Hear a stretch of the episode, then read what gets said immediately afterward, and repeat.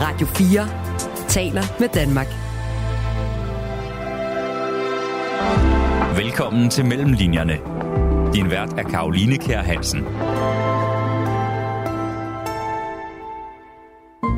Jeg synes tit, at det er som om, at det er en roman, man skriver på. Øh, med, med åben ende og også med nogle sjove øh, afslutninger undervejs. Jørgen Let har skrevet om cykelsport siden 1960'erne.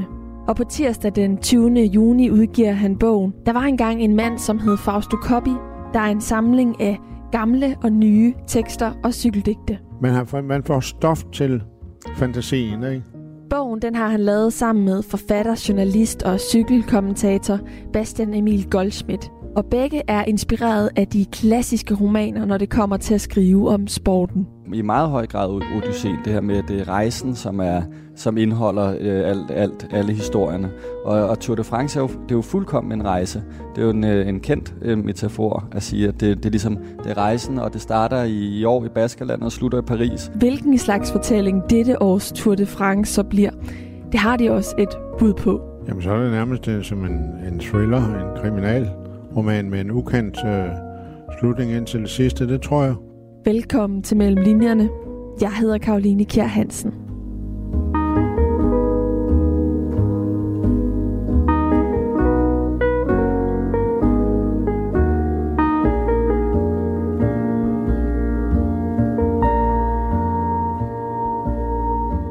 Jørgen Let, hvorfor er der så godt litterært materiale i cykelsport? Jamen, der er jo alt, hvad hjertet begærer. Der er drama, der er helte, der er skurke, der er smerte, der er øh, opgivelse, der er, der er simpelthen et, et, et væld af elementer, som man bruger i for eksempel i fiktion, virkelig meget. Jeg synes tit, at det er som om, at det er en roman, man skriver på, øh, med, med åben ende, og også med nogle sjove øh, afslutninger undervejs, men altså det, det er på grund af rigdommen af drama, rigdommen af følelser. Og det, det, har jeg, det er derfor, jeg har holdt fast ved det i de mange år siden min barndom i virkeligheden. Så øh, det er derfor.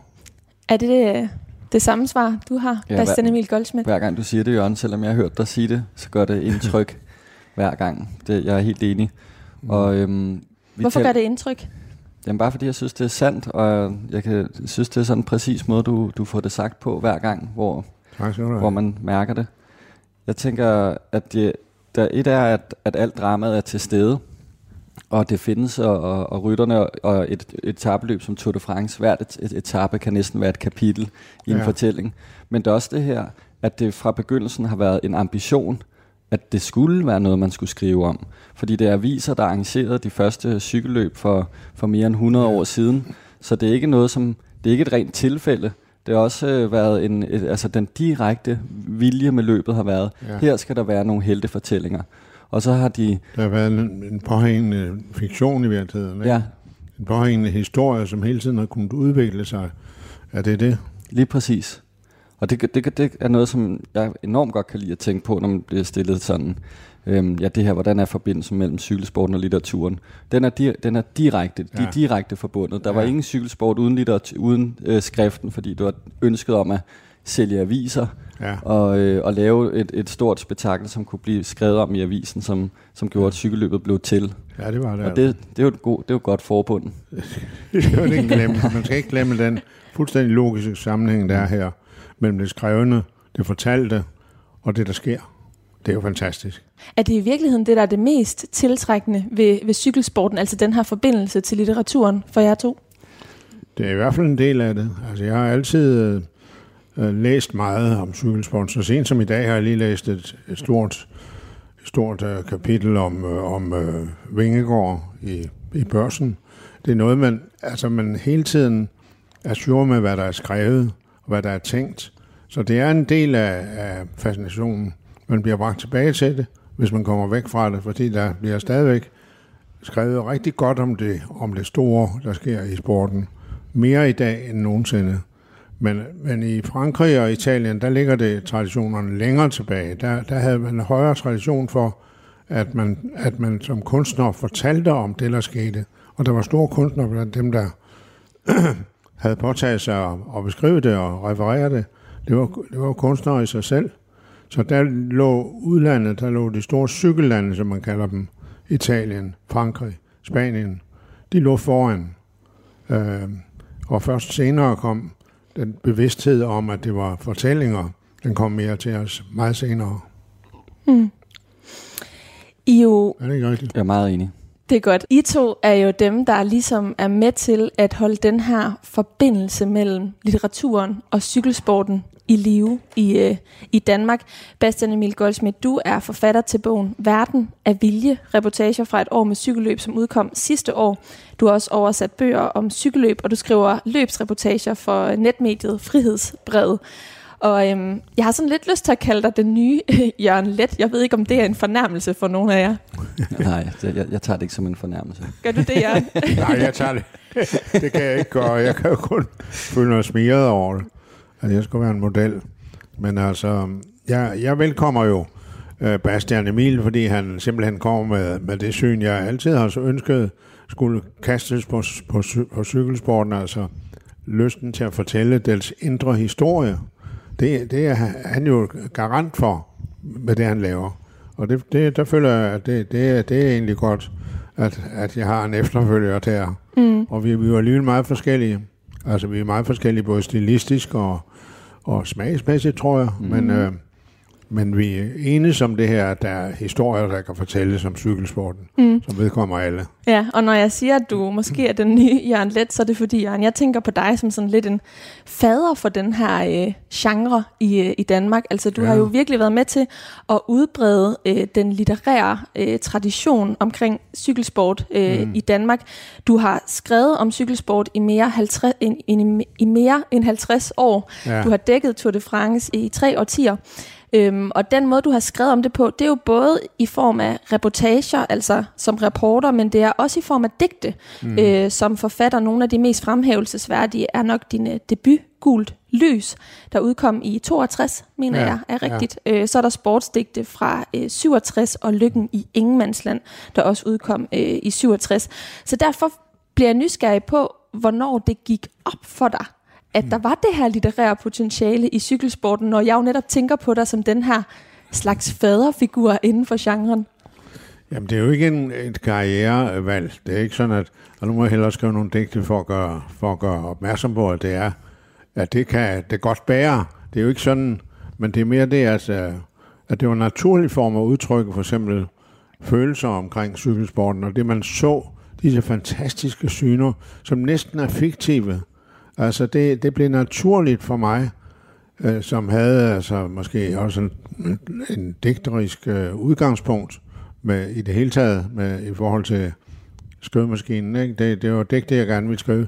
Så pludselig bliver, kom, gik det op for mig lige præcis der i 67, da sportsdækket kom, at det er jo digte, jeg gerne vil skrive om det. Og så skrev jeg de der digte ud i en raptus nærmest. Og øh, der stod det klart for mig, at at den kan bære, altså sporten, cykelsporten, som jeg kender til, den kan bære alt. Jeg skrev også om nogle andre ting. Jeg skrev også om tennis og bordtennis. Jeg var selv Aarhusmester i bordtennis. Så jeg har altid været optaget af sport. Men cykelsporten er den, jeg har tættest på hjertet. Ikke? Mm. Og når man læser øh, jeres nye bog, som I sammen har øh, stykket sammen øh, af gamle tekster, du har skrevet, Jørgen Let, og nye ja. tekster, som I har skrevet sammen, den hedder, der var engang en mand, som hed Fausto Coppi så er der et digt i begyndelsen, som øh, faktisk rørte mig ret meget i forhold til det her med de følelser, der er forbundet til cykelsporten. Mm, yeah. Fordi du skriver om, hvordan du som lille dreng går rundt på Aarhus cykelbane, og så gør du det indtil nogen siger, nu skal du holde op med at være så sær. Ja, det er rigtigt. og du synes jo, det var nogle af de andre, der var sær i virkeligheden. Ja, Men ja. følte du dig egentlig sær, da du fik den her... Øh, den her øh, interesse for øh, cykelsporten som det, ja, for, det, det, som det litterære materiale. Jo. Det går jo fra interesse til besættelse. Lige frem. Ja, det, det vil jeg sige, fordi jeg, det, det, jeg refererer til der, det der med at være sær, det var jo sådan set, det kan jeg godt forstå, at der var nogen, der så, altså det var min mor faktisk, jeg citerer der, men øh, det var jo sådan, fordi jeg oppe i haven i Fredensvang, på Atlasvej 10, der gik jeg rundt i haven og, og, og tænkte på bestemte matcher jeg havde set på cykelbanen, og som jeg så kunne udvide eller, eller forsinke. Altså jeg havde sådan, en, jamen det er for, for langt ud, jeg havde en blyant, som jeg brugte som billede på en cykelrytter, som jeg så foran mig. Så det hele var indsnævret til synsvidde, syns række, øh, række, hvad hedder det? rækkevidden, mm. ikke? Mm. Og jeg fortalte om det, jeg så, og jeg digtede et forløb, som måske ikke var et, der havde fundet sted, men som et, der, der kunne tænkes at finde sted. Det lyder også altid mere spændende i hovedet. Ja, det er det. Det skrev jeg nemlig. Det er altid mere spændende i hovedet. Og det, det kan jeg godt en gang imellem tænke. Men uh, heldigvis kommer jeg tilbage til, til virkeligheden også. Ja, og det er også spændende i, uh, i virkeligheden. Ja. Bastian Emil, har du følt dig sådan sær på nogen måde ved at få den her interesse for cykelsporten og finde ud af, at du havde lyst til at bearbejde interessen mm. litterært? Jamen, der kan jeg godt følge med Jørgen, at, man, at det kan jeg godt forstå, hvis har set en anelse sært ud. Men jeg tænker, at enhver, der føler sig besat af, af et felt, kan samtidig mm. føle, at man så står i, man er, man er en del af, af, mm. af noget, som, som andre udefra måske vil se med, med, på med undren. Ja. Øhm, men samtidig er det jo også sådan, at cykelsporten er jo i sig selv også fyldt med sære karakterer. Altså rytterne er ofte øh, nogle, nogle meget anderledes personer, som ekscentriske, så ekscentriske ja. som står alene og uden for samfundet. Ja. Og øh, så, så jeg, det har egentlig aldrig bekymret mig eller været noget for, for det, som cykel, cykelrytterne repræsenterer, det er egentlig ofte noget øh, i, i samme retning, ja. som man så har fundet styrke i. Men som forfatter er der også lidt af et, for mit vedkommende i hvert fald også lidt af et oprør mod fornuften. Det er det. Hvordan? Jamen på den måde, at, øh, at tilværelsen var den litterære øh, danske tilværelse var jo fyldt med fornuft, altså i litteraturen. Mm. Masse og socialistisk fornuft og så videre og så videre. En masse ting, der, der skulle beskrives for at give mening. Og jeg tænkte, at det kan også beskrives uden at give mening. Det, det, det er jo et radikalt uh, anderledes uh, måde at se på tingene på, at opleve det, og se, at der var drømme og mærkelige ting, der skete. Og det kunne jeg godt lide at fortælle simpelthen. Altså så et måske slags frirum? Ved at fortælle, hvad for noget? Måske et slags frirum? Et frirum, mm. ja. Så, så der følte jeg mig altså også placeret i en tid. Det må jeg sige, det var ikke uh, ukendt for mig. Altså jeg skrev med vilje sportsdækkende i den retning også, at, at det, som nu skal de fandme høre, at sporten må man tage alvorligt, for der sker det og det i den. Ja. Ikke? Sådan var det. Virkelig. Ja. Og det, det er en så god og stærk øh, ting at sige. Jeg tænker altid det her med sporten, at, at man ser, når man tager den for alvorligt, øh, eller cykelsporten i særdeleshed. Men jeg vender altid tilbage til, til Pindars olympiske oder, som er jo digte for 2.500 år siden om de ja. olympiske lege. Ja, at der, ja. er, der har jo egentlig altså, i sådan øhm, ja, i, i, i flere tusind år været et ønske om at, at forbinde øh, mennesker på jorden med en, ja. med en form for guddommelig præstation, eller ja. noget, som i hvert fald overstiger, hvad almindelige er i stand til. Nogen, og derfor, er, derfor derved også en naturlig patos, ja. synes jeg. Det synes jeg også er vigtigt, og det er jo, det er jo også noget, der er der også Danmark som ramme. I Danmark er patos et, et, uh, ikke elsket begreb, ikke? man vil helst tage afstand fra alt patos. Alt det følelsesladet. Ja, og det, det følte jeg var blev min opgave at, at gå imod den.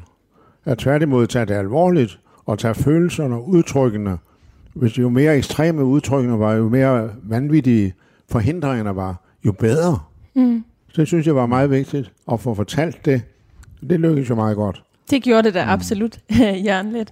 Og jeg, kan, jeg, jeg, jeg synes, jeg bliver aldrig træt af at snakke om det her med fornuften heller, mm. og fornuftens forhold til ufornuften. Og, øh, og der er cykelsporten kæmper jo også sin egen konstante kamp mod, at samfundet gerne vil dæmpe den, ja. og gerne gøre den mere fornuftig, gøre etaperne kortere, og gøre... Ja. Øh, jeg vil tale om det med hjelmene den anden dag. Ikke? Ja. Nu kører de med hjelm, og det, sådan er det, men det er jo også et skridt hen i, at den er... Mm. Mm blevet lidt mere Ja, fordi ja. der er jo sket udviklinger inden for den her sport. Det er jo også noget det, man, man finder ud af, når man læser jeres nye ja. bog, som er et vidnesbyrd over de sidste 80 år. Øh, som sagt, så er det tekster, der går tilbage helt til øh, 60'erne, men altså beskriver din begyndende interesse og ja. senere besættelse, Jørgen Let, for, for cykelsport. Og så er der altså øh, kommet nye tekster til, så den ligesom beskriver helt op til sidste år, hvor vi jo havde Tour de France her i, ja. øh, i Danmark, i hvert fald en del af, af løbet.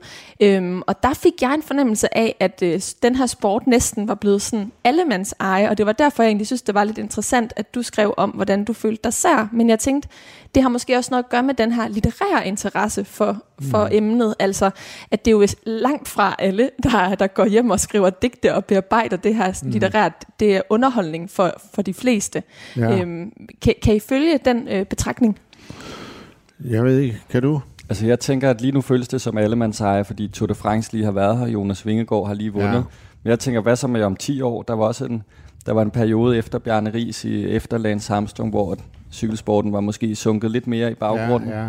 Nu er den pludselig øh, helt allerforrest fremme, fordi det er en, en guldalder lige nu. En ny guldalder. Det er en ny guld. Det, ja. med, med, det var også en guldalder med Ries og Rolf. Mm. Det, den generation der, det kaldte man også den gyldne generation. Rolf og Ries, Skiby, Brian Holm, Johnny Vels. Øh, det var øh, Hamburger, må man også tage med der. Ikke? Det, var, det var en gylden generation. Det vil sige, at det var det, der fik den på landkortet i Danmark. For tidligere var det jo ikke, var Danmark ikke et af de oprindelige cykellande, og så må sige som Italien, Frankrig og Spanien. Slet ikke. Heller ikke England var med der i, det, i den gruppe. Så øh, pludselig kom det massende ind med interessen for, for, for, for cykelrytter i Danmark. Og det synes skyldes i høj grad altså, ja, der er mange, der siger, at det er fordi, vi fortalte om det, men det er jo også fordi, at, at vi havde en kæmpe figur som Bjørn Ries. Mm. Det er da klart, han fik jo også lukket alle stuerne op, ikke? Det jeg, gjorde han. Jeg kan huske, vi har transkriberet til den her bog nogle af kommentatorstykkerne, som du og Jørgen Mader ja. kommenterede dengang. Og blandt andet er der fra... Øhm, fra omkring med, med Bjarne Rig sejr. Det, Otakam. Ja, Otakam, at, ja. I, at I, I diskuterer det her, at I havde aldrig forestillet jer, at ja. der skulle være en rytter fra Danmark, der kunne komme i den position, ja, som er kommet i. Altså så nyt var det trods alt selv ja. for en, som har fulgt, som, som du, som fuldt ja, sporten bestemt. fra 40'erne. Det var en gave. Så var, op, ja. Bare fordi vi snakker om cykelløb, så er det ikke givet, at der er nogle danske hovedpersoner. Det er jo mm. helt overraskende. Det var, en, det var en gave, synes jeg, og det, det her var vi jo måske gode til at, at tage videre, altså at, øh, at virkelig lade os inspirere, at, at det mm. kom så tæt på. Mm. Og, og det er jo ikke givet, altså, fordi der, er også en, der var også en risiko de år for, at det hele ville bryde sammen, at, at cykelsporten ville lide. Så fatalt af, af, af hele det der kaos med, med dopingen de år. Mm. Så det er altså også en sport, der bølger op og ned, og hvor man kan tale om forskellige tider, som ja. jo jeres bog også øh, øh, giver indblik i, fordi bogen den er inddelt i forskellige tider, og hver tid har er ligesom navngivet efter en held eller ja. en, øh, en såkaldt øh, antihelt, og dermed er, øh, ser jeg også tilbage på den her fortid, som cykelsporten har, som I egentlig både kalder gloværdig, men også øh, problemfyldt. Ja. Hvordan kan det være? Det er jo lidt paradoxalt. Sådan må det da være med livet. Altså livet er jo, kan, kan jo ikke kun være problemfrit. Det, det er jo vigtigt, at det afspejler både op og ned i, i, altså i deres fortællinger. Det er vigtigt, at der er skurke, ligesom det er vigtigt, at der er helte, som man kan dyrke og være begejstret for. Sådan har det været hele tiden. Jeg synes, det er naturligt, at det er, at det er en blanding af godt og ondt, også i det helt øh, banalt. Altså. Det synes jeg. Meget enig. Og hermed kan vi lave en blød overgang til en oplæsning, fordi jeg har valgt øh, den første passage, som øh, I, der lytter med, skal høre oplæst. Det er øh, faktisk en passage, hvor der er meget en klart defineret en øh, skurk og en Nå. såkaldt øh, held. Det er et af de tidlige stykker, og det er fra, ja. fra 60'erne og 70'erne, den her tekst, og du må gerne læse herom til. Ja, fint. Vil du, vil du fortælle... Øh, ja, det må du gerne. Ja, jeg kan lige... Det, øh, kapitlet hedder Louis Ocaña og Eddie Merckx og det er en helt følgetong af, af, af, af årstal, som følger derefter 1970, 1971, 1972, 1973. Fordi ja. det er der, de udkæmper deres, øh, deres store duel, kan man sige. Ja, men vi, vi er jo betaget af de to karakterer. Og det, der er en, den onde, kan man godt sige, selvom han fejl fantastisk, at det mærkes. Så er den englen, Okania, som var helt vanvittigt meget min held. Og det, det har han været hele tiden. Og det, det, det, det stod jeg på en måde alene med i Danmark, men der var jeg heller ikke øh, involveret i at formidle det i de år, men Lucio Cania var en kontroversiel held, og en uheldig held. Mm. Må, må, hvis jeg lige må, jeg kommer til at tænke på noget, Jørgen. Bare øhm, det her med, at egentlig forguder cykelsporten jo den stærkeste, og, og det menneske, som har den gule trøje. Og ja. Det er egentlig sådan, det er grundideen, at vi vil finde mm. det, det stærkest tænkelige menneske. Men så er det så tit, at man ender med at, at forælde sig i den, der bliver ja, nummer to. Ja, bestemt. ja. Er det, det, er det sådan et gentagende mønster? Meget, meget gentagende. Ja, det synes jeg også. Øh, epoke efter Ej, epoke kunne man, kunne man udpege, nu hedder det, det, her, det her kapitel er fra den tid, der hedder Eddie Mærks tid, fordi han ja. var kongen i den epoke. Ja. Men øh, lige bag ved hver af dem, kunne der egentlig følge en, som man måske ja. har haft sine følelser endnu mere på spil Bestemt. med. Bestemt. Altså, vi har jo også lige nævnt, inden, inden det stykke, jeg skal læse op, der, altså, der er jo meget i de der dueller. Det betyder meget i cykelsporten, at der har været store dueller.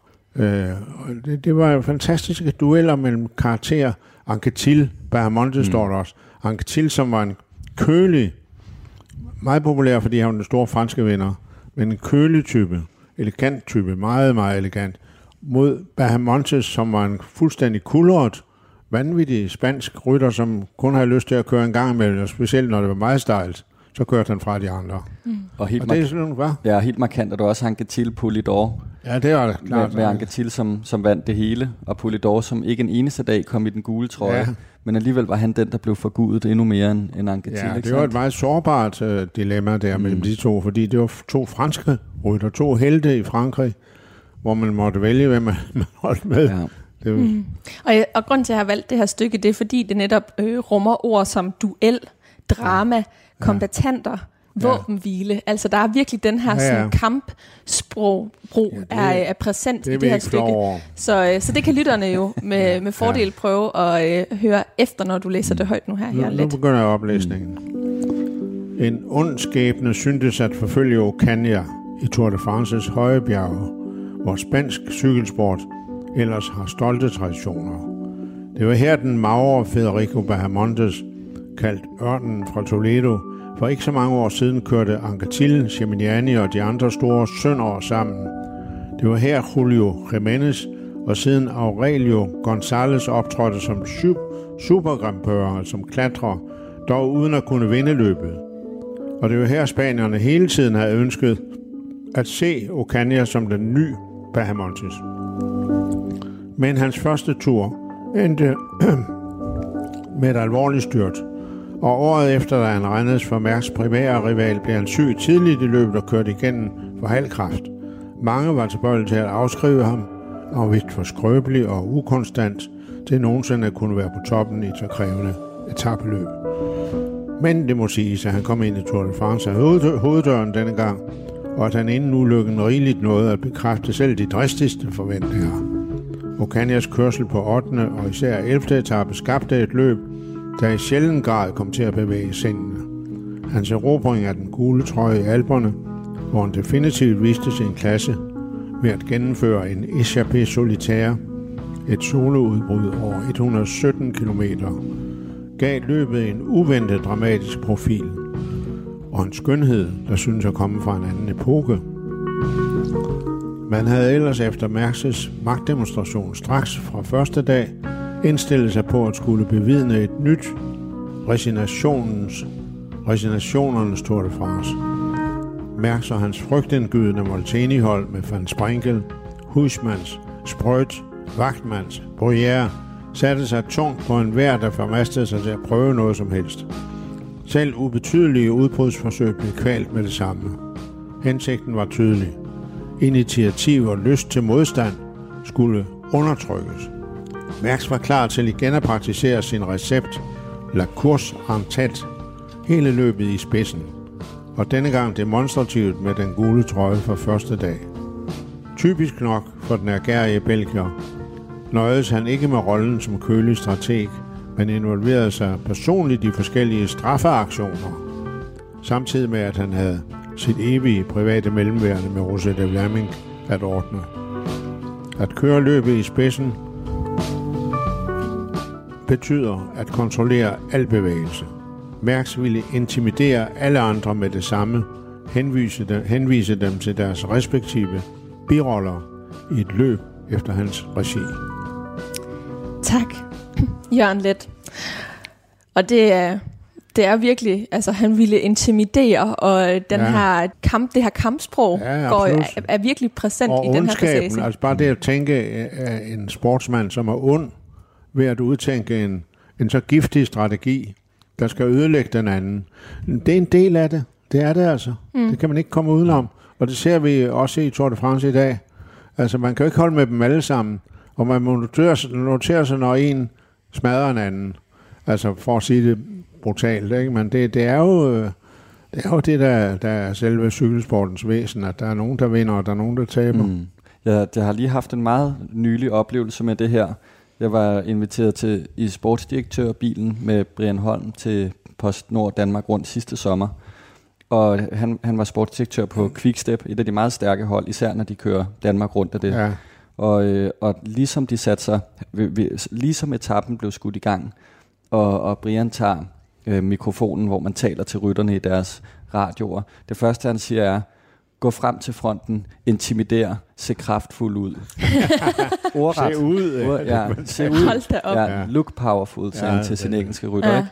Og der, der er jo ikke noget, der er jo ikke noget øh, som som, så, så, hvor man kan sige, at det her skal skjule sig fra at være nej, nej, den her det, terminologi. Den er i midt ja, i det hele. Den er i det hele. Ja, mm. og det, er, sådan, det er ikke en skam. Nej, det er ikke en skam, det er det, og det er ikke sådan, øh, der er ikke noget øh, snyd eller noget øh, overdrevet i at skrive, nej. at han vil intimidere alle øh, Eddie Merckx, for det vil han. Mm. Men det, det gør, rører jo ikke ved, at, at nogle af de bedste præstationer også har en edelhed mm. over sig, ikke?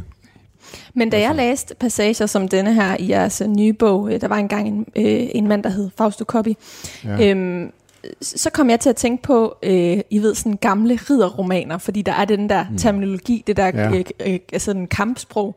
Mm. Øh, omvendt så øh, skriver jeg også på et tidspunkt, at det her med doping, det næsten kan blive sådan kriminalhistorie. Altså, så mm. hvordan synes I egentlig, at øh, når man transformere cykelsporten til litterært materiale, hvis vi skulle sætte det på en eller anden genreform. Hvordan mm. vil den så lyde? Er der overhovedet nogle genre, vi kan prøve at putte cykelsporten ind i, øh, den måde, som I skriver om Jamen, det på? Jeg tænker mest på, på gamle klassiske historier. ja, det mm. tænker jeg også Achilles og... Ja. Altså, det gør jeg. Ja, Iliaden. Det, det, er ikke, det er ikke løgn. Det Skal gør tilbage til Homer? Ja, tilbage til Homer. Ja. Det synes jeg, det er en moderne Iliade, eller Altså i... Hvad det andet værk hedder? Det kan jeg ikke engang huske. I øh, ja. Odysseen. Ja. ja og også ja. i, i meget høj grad Odysseen. Det her med, at det er rejsen, som, er, ja. som indeholder ja. øh, alt, alt, alle historierne. Ja. Og, og Tour de France er jo, det er jo fuldkommen en rejse. Det er jo en, øh, en kendt øh, metafor at sige, at det, det er ligesom det er rejsen, og det starter ja. i, i år i Baskerland og slutter i Paris. Og når man følger det, er det meget tydeligt for en, at det jo er sådan... Øh, der, at de, de utrolige ja. øh, ting springer frem i bjergene, ja. ved havet, ved byerne, der kommer de her udfordringer, som, ja. som er helt de samme billeder, som Odysseen har skulle, øh, Odysseus har skulle øh, ja. konfronteres. Og en anden meget øh, i forhold til at, at sige, at det er den klassiske litteratur, det er også øh, Henri de Grange, løb, løbets første direktør, Tour de France første direktør. Ja. Han refererer direkte til Odysseen i den allerførste ja. leder, han skriver, øh, da det? det første Tour de France bliver, ja. bliver lavet. Den første artikel, han har i sin avis, som ejer løbet, skriver han, at nu skal vi sammenligne heltene med de gamle græske helte. Det er jo skønt. Så det, det er sådan... Øhm, ja. mm. Hvad er det ved... Men det er, det er ligesom meget fjernt fra det danske, oprindelige danske, mm. men jeg tror, at, at folk har vendt sig til, at man kan godt se cykelsporten på den måde. Og det er der, vi måske i al ubeskedenhed medvirker til. Mm. At ændre den målestok, som ellers er udfladen og så videre. Ikke? Det, det, det, det, er, det er jeg glad for, at det har udviklet sig den vej. At i dag kan folk godt se storheden, det storladende, det dristige, det dumdristige, det vanvittige. Det kan jeg godt lide. Det er ligesom i kunsten selv. Der skal være en, et element af vanvid, et element af total øh, lykkesatsning. Men den kan vel også være præsent i andre sportsgrene. Jeg synes, det der med rejsen er ret interessant, fordi det er vel der, hvor cykelsporten adskiller sig, og netop ja. kan give mulighed for, den her, for det her plot, som jo man kunne fristes til at sige, kunne være gentagende år efter år, men som jo alligevel er forskelligt. Ja, det er jo det. Det er det, man skal bide mærke i. Det er rigtigt, det er den samme kulisse, men det er jo kun skønt, synes jeg, når man selv ved, at man ikke kan forudse, hvad der sker mm. inde i den kulisse. Det vil sige, at man har den der kulisse, om den bliver brugt med stor smag, synes jeg, af arrangørerne som hele tiden fornyer trods alt ruten igennem Frankrig. Hele tiden bruger de, de velkendte øh, strabasser, men, men ved at gentage dem i en anden ramme. Men det er jo det, der er skønheden ved det, at, ja. at, at, at, det, at det stadigvæk kan inspirere til at finde nye løsninger. Vi ved alle sammen, at der sker noget på det og det bjerg. Alle sammen. Det ved vi på forhånd. Men hvad der sker, det ved vi jo ikke. Og det er vi altid spændte på.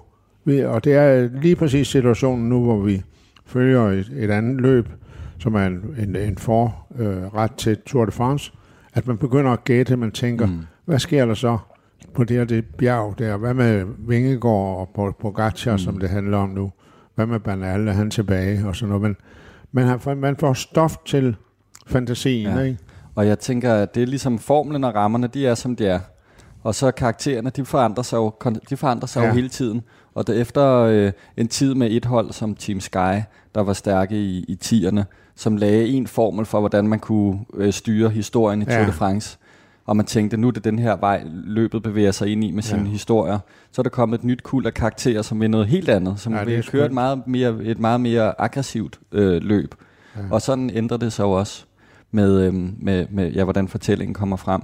Og i forhold til det der med at sammenligne det med andre sportsgrene, øh, der, som, som med før, at, at, at der er vel drama i, i alle sportsgrene, men jeg synes, den helt store forskel, øh, det er det her med nogle af de bibelske begreber, som, som du også har gentaget igen og igen, Jørgen, det her med, at lidelsen for cykelrytteren i, mm. sin, øh, i sit arbejde, alle cykelrytter betragter jo deres gerning som et arbejde, det er meget atypisk andre sportsgrene også, øh, i deres arbejde med cyklen og, og med smerten i, i den præstation.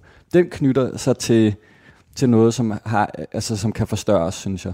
Ja. At, at, at smerten og lidelsen er så nærværende i rytterens liv, og det fylder langt mere end nydelsen, end jublen, som er en sjældenhed for cykelrytteren. Og det, og det er jo en del af baggrunden for, at, at Paris-Roubaix, et løb som Paris-Roubaix, hele tiden står som et mytologisk løb, fordi det knytter sig til, og det, bliver, det er anbragt en gang for alle i påsken. Så det kan referere til påskens lidelsesmartyr. Mm. Det gør det altså. Det, det, kan ikke, det er ikke noget, der er tilfældigt. Nej. Det er sådan, det er. Så derfor kalder det på et sprog, hvert, hvert år, der kommer, mm. ikke? det løb. Så man får et direkte forhold til, hvad det... Ja, det er jo næsten religiøst, altså mm. at se øh, folk lide, at... Øh, og, og de ved, og de, der er en stor, hos de bedste rytter, der er en stor bevidsthed om lidelsens nødvendighed, hvis man kan sige det så mm. vanvittigt. Men jeg så lige i et interview med vores egen Vingegård, øh, hvor han øh, siger, jamen smerten, jamen den er der hele tiden. Det er kun spørgsmål om at beherske den, og vide, hvordan man skal kontrollere den. Så de, det, så de ved godt, at det er sådan. Det er jo ikke sådan, at Nej. rytterne er meget, meget sjældent uh, direkte litterære eller intellektuelle, men de forstår de der grundbegreber, det gør de altså, og taler gerne om den. Og en, og en rytter som Vingegaard er jo virkelig vigtigt vidne i disse år, ikke? men han forstår godt, mm. at sm- han betaler med smerten. Han betaler med smerten. Mm. Og måske er den her lidelse også forbundet med den langsomlighed, som sportsgrenen på mange måder også har, eller i hvert fald den måde, som den er langstrakt på, ja. på en anden måde end andre. Ja. Hvilke sådan sproglige øhm, udfoldelsesmuligheder giver det jer som forfatter? Altså, ja, langsomligheden, for at, at, at starte med den, synes jeg er øh, en af de helt store skatte ved cykelsporten. Ja. Og jeg holder meget ind, når folk siger, hvis folk skal stikke lidt til en og sige, jamen cykelsporten den er lidt kedelig, Ja. Altså, det er godt. Det, det er en af de helt store kvaliteter, synes jeg, at den er meget langsom. Ja. Og den differentierer sig ved meget andet i den moderne verden. Ved netop at insistere på langsomligheden. Ja. Og det er også en, i forhold til at skrive, at det er en konstant lektie om det her med, at, at noget skal bygges op. At man ikke bare kan kaste dem lige ind på det sidste bjerg. Ja, ja. Det er klart, at der skal være 2.000 kilometer, som leder ja, frem mod ja, det, øh, det, det skal bygge. Og det, det, det, det synes jeg, at man kan tage direkte ind i, ja. i, øh, i, i at skrive, men også i, i, i film for eksempel. Og jeg, ja. jeg, jeg, jeg undrer mig samtidig over, at der, ikke er, øh, der kunne godt være flere, der tog vil lære cykelsportens ja. langsomlighed, når det mm. kommer til... Men det er jo et, det er jo et, et problem, eller det, det er en ting, jeg ofte forholder mig til, altså også i forbindelse med film, at jeg kan godt lide film, som er langsomme. Jeg kan godt lide historier, som udfolder sig langsomt. Det er så meget des mere, at vægt er der i dem, synes jeg. Ofte, og det, det er det, vi støder på i cykelsporten, altså at historierne, de udfolder sig ja, langsomt, og pludselig kan de skifte. For det sidste eksempel, det er vel... Øh, Uh, Giro d'Italia, tænker du på? Ja, ja, ja, lige præcis, hvor der var våbenhvile til, til, den aller sidste dag. Til det sidste bjerg. Ja. Øh, Kom det igen, våbenhvile. Ja, jamen, det, var, det var jo, det kaldte de det selv hele tiden. Øh, ja. Rytterne selv kaldte det, øh, ja, deres, det deres våbenhvile, de store favoritter, ja. dag efter dag. Så ja. var der modvind, så var der for meget regn. Ja, så var der det, ting, som gjorde, at de ikke kunne overskue det. Ja. Det ved det sidste bjerg, der skulle det jo afgøres. Ja. Og så var det en, en eksplosion af, af drama, Fantastisk. vil jeg sige. Ja. ja.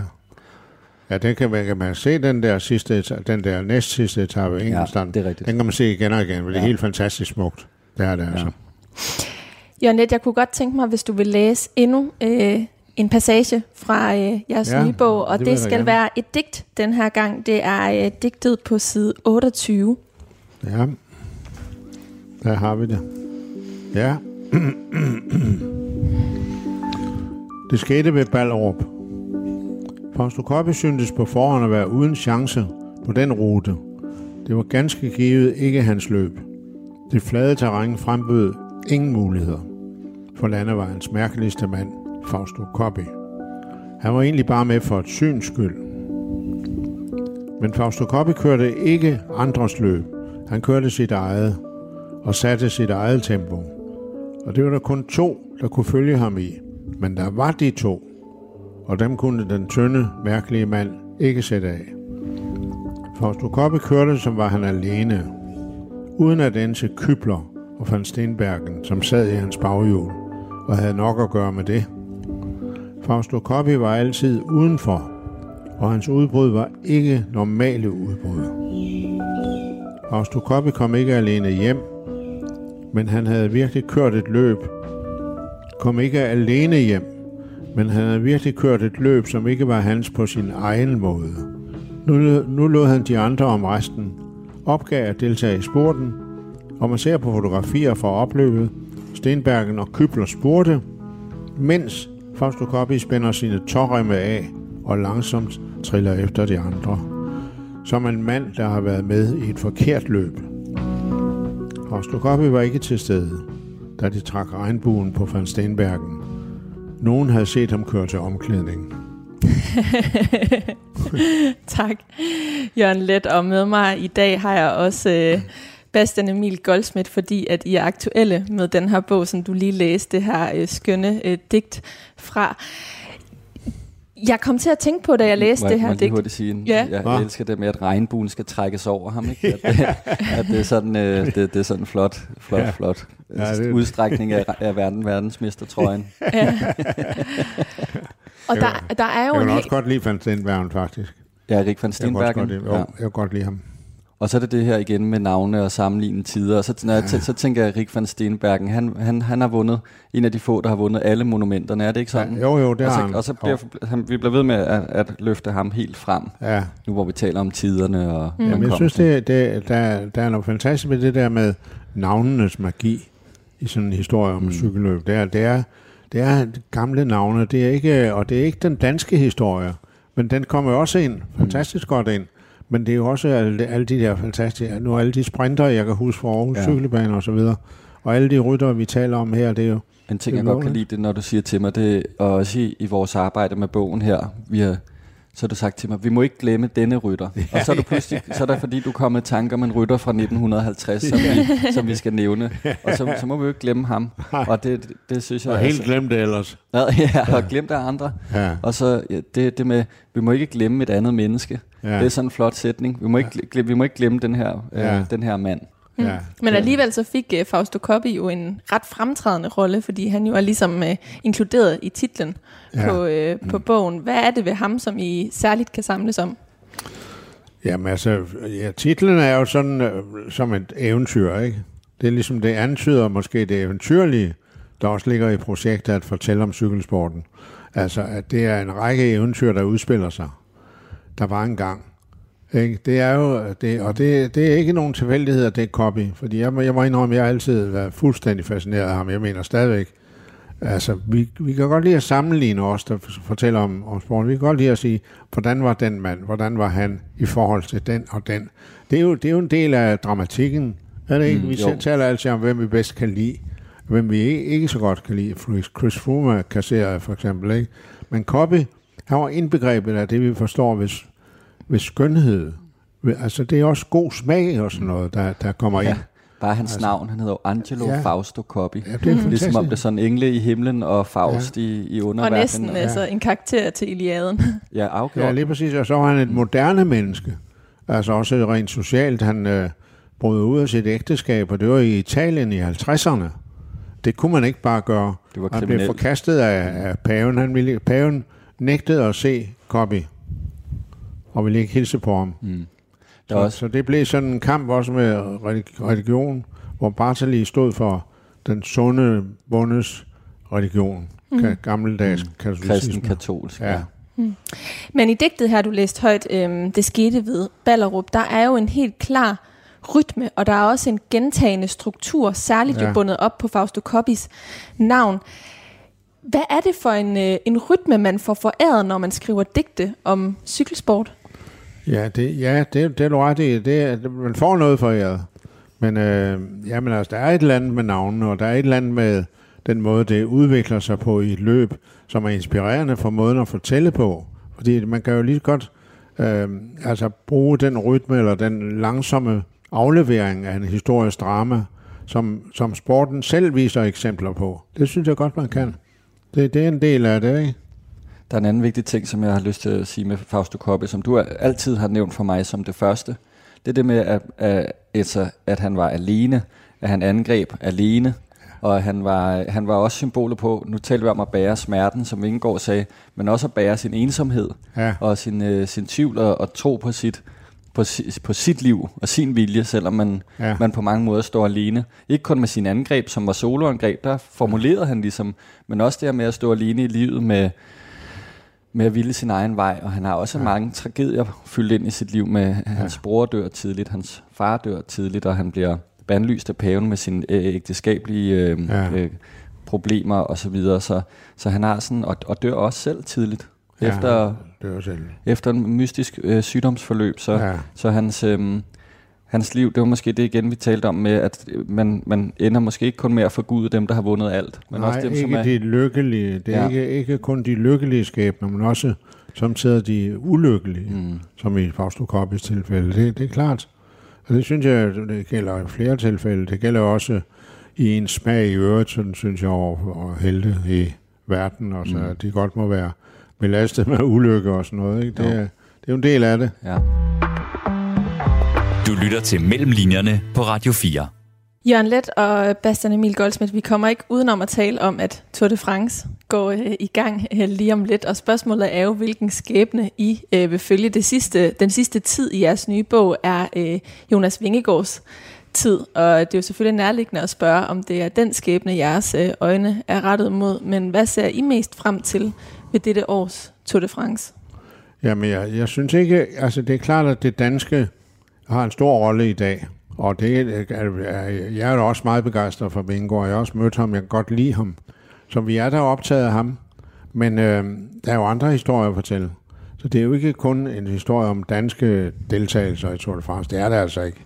Altså, jeg synes jo, jeg synes jo, der er andre. Jeg, jeg følger personligt meget øh, øh, Bernal, den kolumbianske rute. Jeg kan enormt godt lide det, det, der sker i øjeblikket med, at at hele verden kommer ind i cykelsporten. Det er jo nyt, relativt nyt i hvert fald, at Colombia er kommet ind så stærkt, og at øh, Danmark, det er jo også noget nyt, at det kommer ind og fylder, så det er på den måde, jeg kan godt lide dansk cykelsport, for at det bryder igennem diget så sent, mm. altså i cykelsportens historie. Det er jo rigtigt. Slovenien for den Og Slovenien, det er jo også en helt mærkelig historie. Men, det er det. Det er jo det er sådan et mysterie, som tager frem igen og igen. Ja. Hvordan, kan Tour de France, hvordan kan en franskmand ikke have vundet løbet siden 1985? Ja. Men, men en slovener med sådan et lille land, med sådan en ja. ny cykelkultur, har pludselig de, en hel buket af de bedste rytter, der overhovedet ja. er. Ja. Men jeg glæder mig, jeg, jeg, jeg glæder mig mest til at se Pogacar Vingegaard duellen.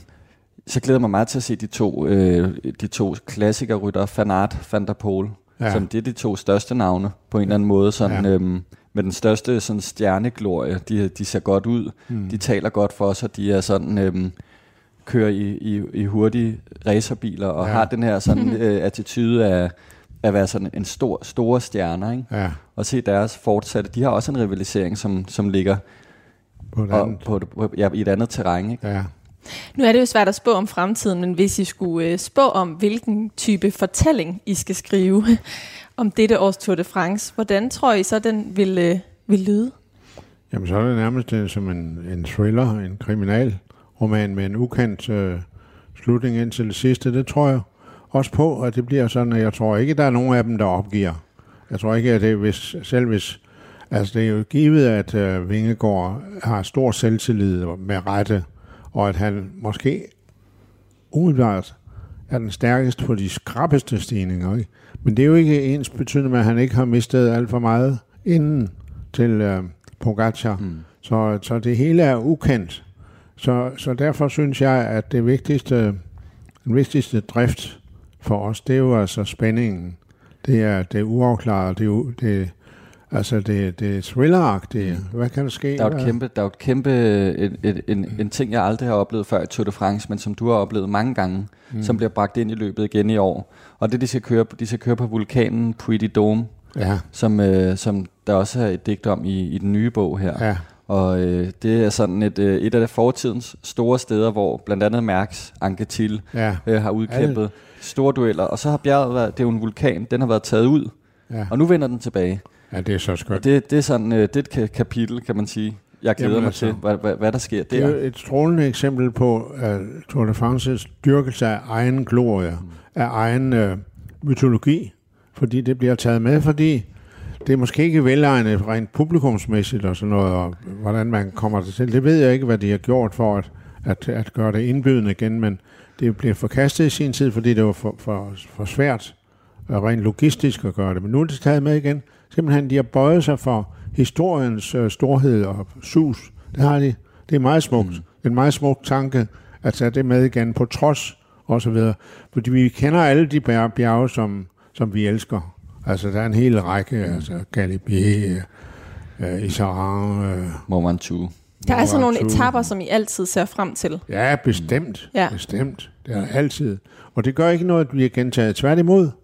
Altså, det, det er meget af cykelsportens øh, øh, stråleglans glans kommer af, at man kan sammenligne fra år til år de bedrifter, der fandt sted lige præcis på det bjerg. Og det kan man godt, faktisk som, som fan, der kan man godt længes efter, at de tager et, et bestemt bjerg igen ind i løbet, for at se, hvad der nu er sket. For de samme, det er ofte de samme aktører, som er der.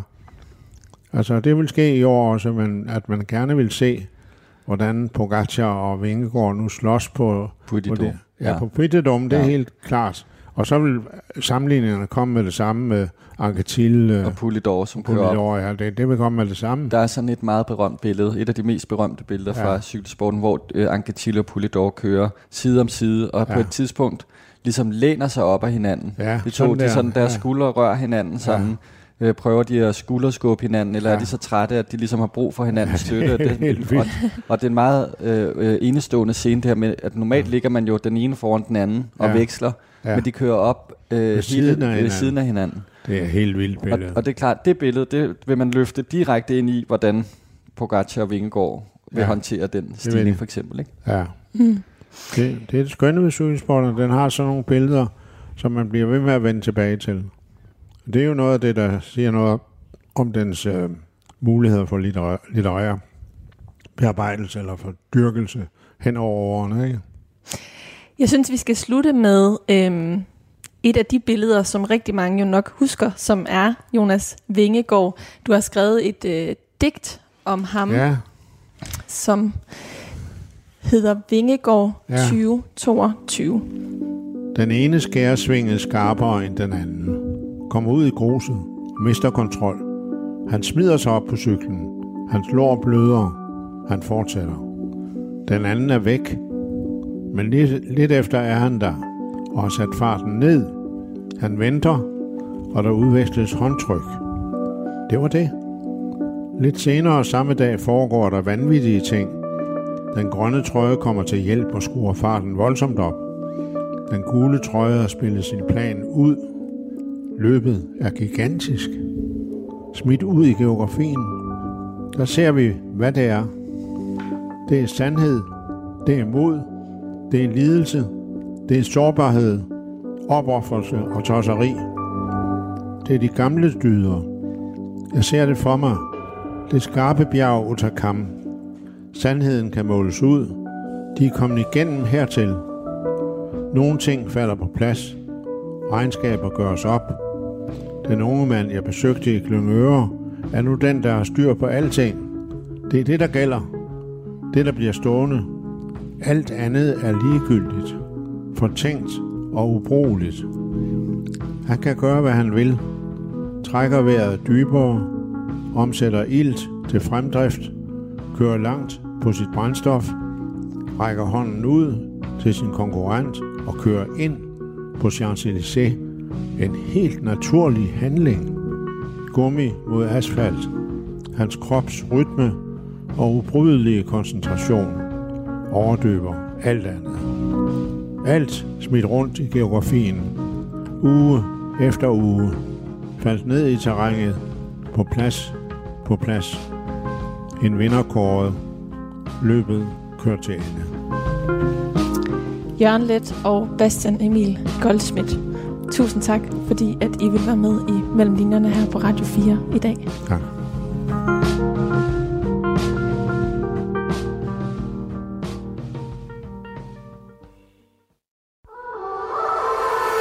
Jeg synes, det var rigtig hårdt at blive mor. Og jeg synes, det var råt og ensomt og svært. Da skuespiller Sofie Torp blev mor, måtte hun for første gang i livet sande, at det perfekte ikke altid er det rigtige. Jeg vil ikke kalde det et kollaps, men jeg var nede sådan og... Lyt med i det sidste måltid, når Sofie Torp er død i en time. Så jeg havde sådan en bevidsthed om, at jeg skal have noget hjælp på en eller anden måde. I Radio 4's app, eller der, hvor du lytter til podcast. Radio 4 taler med Danmark.